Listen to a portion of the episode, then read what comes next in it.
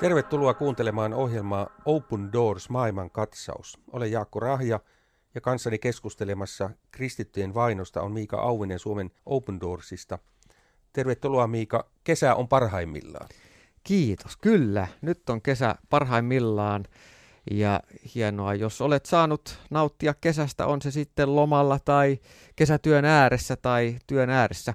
Mutta hyvä aika pysähtyä hetkeksi kesällä myös miettimään elämää laajemmin ja myöskin muistaa, että maailmassa on tällä hetkellä 360 miljoonaa kristittyä, jotka kärsii vakavaa vainoa uskonsa tähden. Kaikilla ei ole sitä vapautta elää kristittynä, mikä meillä täällä Suomessa on. Tuo tarkoittaa, että joka, noin joka seitsemäs kristitty on vakavan vainon kohteena. Mm.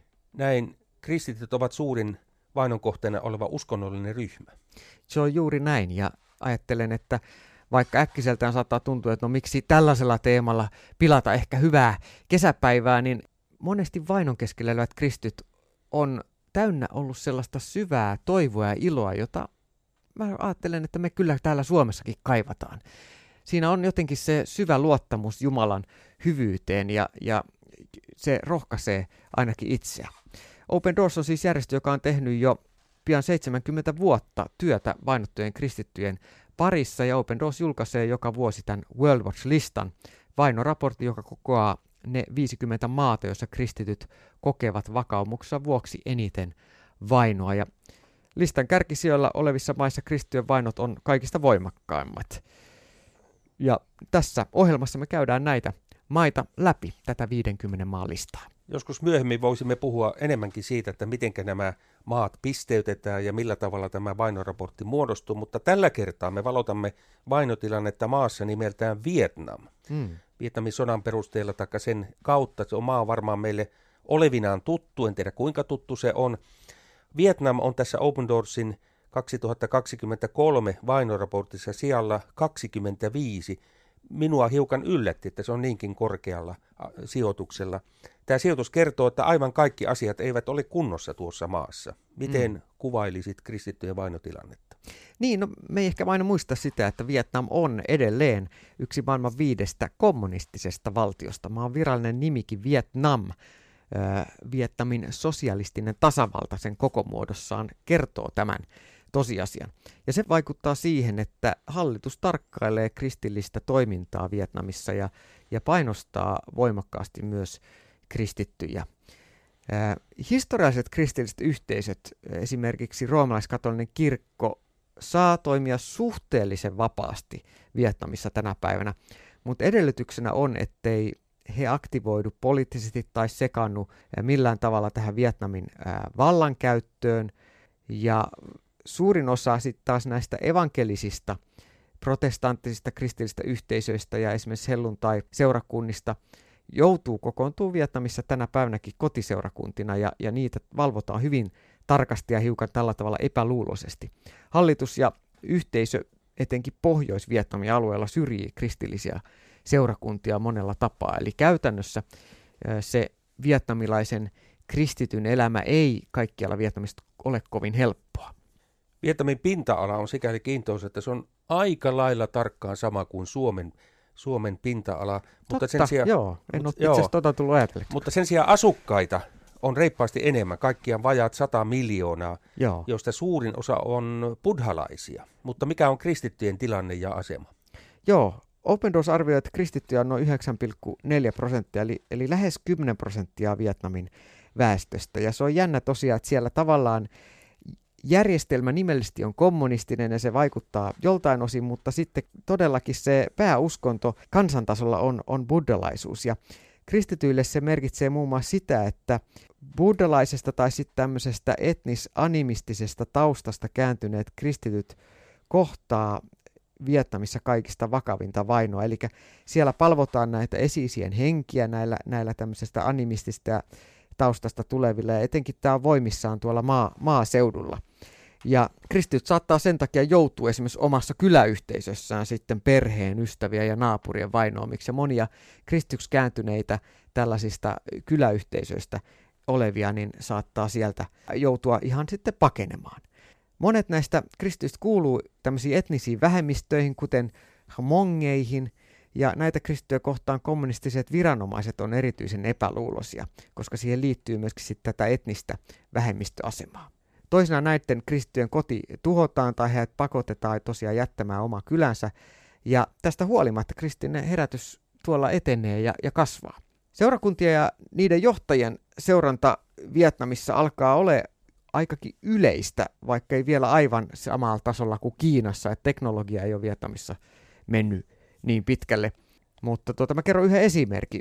Muun muassa pastori Joannin ja hänen miehensä pastori Tanin talon ulkopuolelle on tässä vastikään asennettu valvontakamera, ja heitä nyt seurataan sitten valvontakameran myötä, että mihin he kulkee ja, ja milloin he lähtee. Ja jos heidän kotinsa uskaltautuu tulemaan joku kristitty, niin, niin tämä valvontakameran kautta nyt sitten niin tämä on tehty aika vaikeaksi. Että siinä on uhkana, että tämä henkilö joutuu pidätetyksi viranomaisten kuulusteltavaksi. Näin tämä kristittyjen valvonta, joka Kiinassa on varsin yleistä, niin näyttää leviävän sitten myöskin muihin maihin. No, Kyllä tilanne Vietnamissa tämän Open Doorsin vainoraportin mukaan, se on parantunut hiukan. Mikä siihen on ollut syynä? Mitä siellä on tapahtunut? No joo, oikeastaan voisi sanoa, että viime vuoteen saakka kristiön tilanne pysyi usean vuoden ajan Vietnamissa aika lailla muuttumattomana, mutta, mutta siinä on pienoinen ehkä parannus tapahtunut.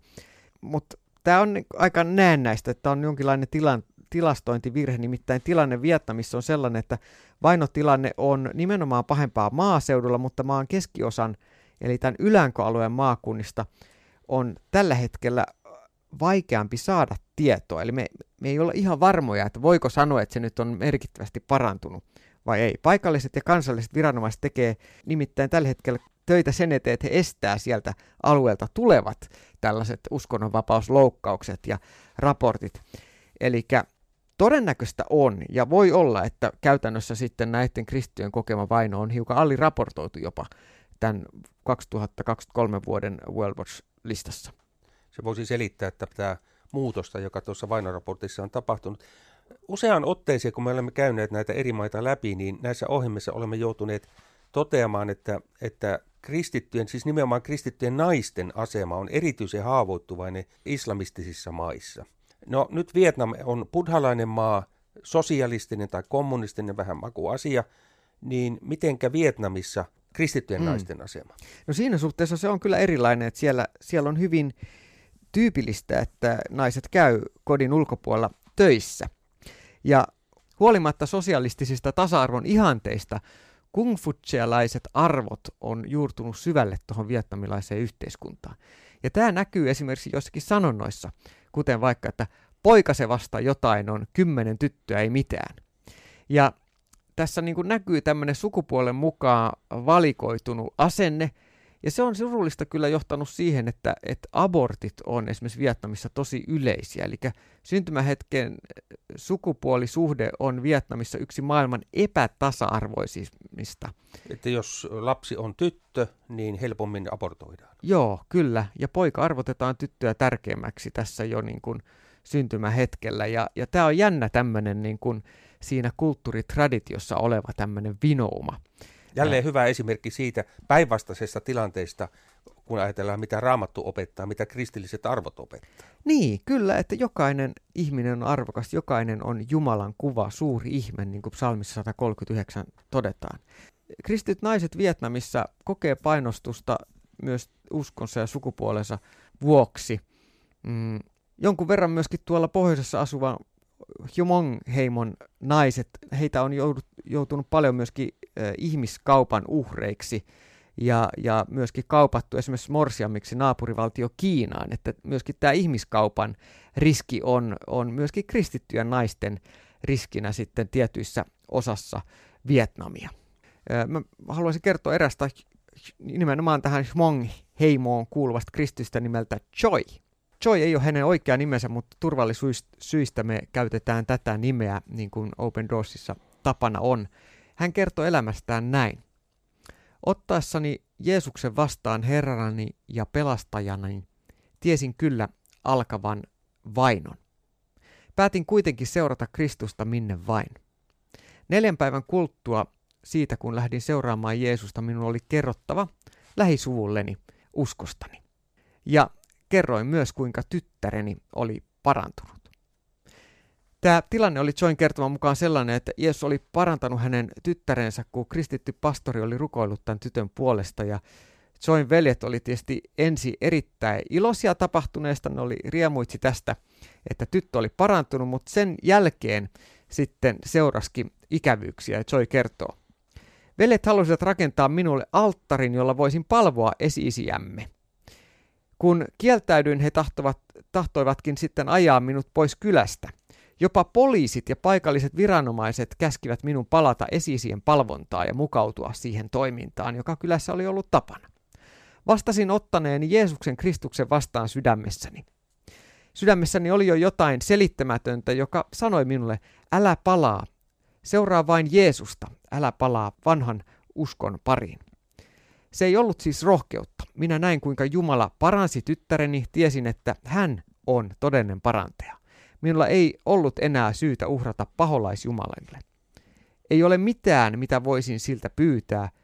Tiedän Jumalan olevan hyvä. Toi Join tapaus jollain tavalla kuvastaa sitä ilmapiiriä, mikä kansan keskuudessa on. Siis tämmöinen buddhalainen, pahojen henkien riivaama ja sitten tämmöinen äh, animistinen, voisiko sanoa kulttuuri. Pahat henget, joita pitää sitten pelätä tai joudutaan pelkäämään ja sitten niitä rauhoittamaan. Mm. Mulle tulee mieleen tästä omat, omat kokemukset Papua Uudessa Gineassa, jossa nimenomaan tämä jatkuva esi-isien koston vallassa eläminen asetti sen niin kuin elämän pohjavireen. Mm. Ja Galattalaiskirje 5.1 on mun mielestä jotenkin niin puhutteleva, kun siellä sanotaan, että vapauteen Kristus meidät vapautti. Myöskin vapaaksi pahoista hengistä. Vapaaksi pahoista hengistä, vapaaksi sellaisesta kahlitsevasta pelosta, josta Jeesus monesti sanoi meille seurailleen, että älkää pelätkö. Ajattelen, että se on jotain suurta, mitä me myös Open Doorsin työn kautta Vietnamissa saadaan olla viemässä ja rohkaisemassa, myös kaikesta vainosta huolimatta, että Jeesuksen turvassa me saadaan olla vailla pelkoa. Se on jotain, mikä ylittää tämän maailman tällaiset inhimilliset kärsimykset, että Jeesus, joka on tullut maailmaan meitä syntisiä varten, on kulkenut ristille, sovittanut meidän synnit ja avannut pääsyn iankaikkiseen elämään, niin hän sanoi, että hänellä on viimeinen sana. Hänellä on kaikki valta taivaassa ja maan päällä. Kaikki valta taivaassa ja maan, maan päällä, myöskin Vietnamissa. Ja siinä meillä on varmasti sitten rukousaiheemme, Vietnamin Kyllä. kristityt, ja se, että myöskään heidän ei tarvitse pelätä näitä esi-isien henkiä. Niin, Open Doors saa paikallisten kumppanien kautta vahvistaa Vietnamin vainoa kokevia kristittyjä. Heille tarjotaan muun muassa hätä- ja käytännön apua näille, jotka ovat kaikista vaikeimpaan fyysiseen ja henkisen väkivallan uhreiksi joutune. Sitten myöskin oikeudellista apua niille kristityille, jotka myös sen piiristä voi saada tukea. Sitten toimitetaan myöskin kristillistä materiaalia, annetaan johtajuus- ja opetuslapseuskoulutusta ja myöskin sitten ihan mikrolainan kautta tällaisia esimerkiksi oman kylänsä ja toimeentulon ääreltä pois ajettuja kristittyjä tuetaan. On hienoa olla mukana tässä työssä. Ystävät, näillä uutisilla me jätämme nyt Vietnamin kristityt meidän rukoustemme kohteiksi. Sinulla on kuitenkin meille ihan tähän loppuun vielä sana raamatusta. Luen psalmista 32 jakeen 7. Sinä olet minulle turvapaikka. Sinä varlet minut vaarasta. Riemuhuudot kajahtavat ympärilläni, kun sinä autat ja pelastat.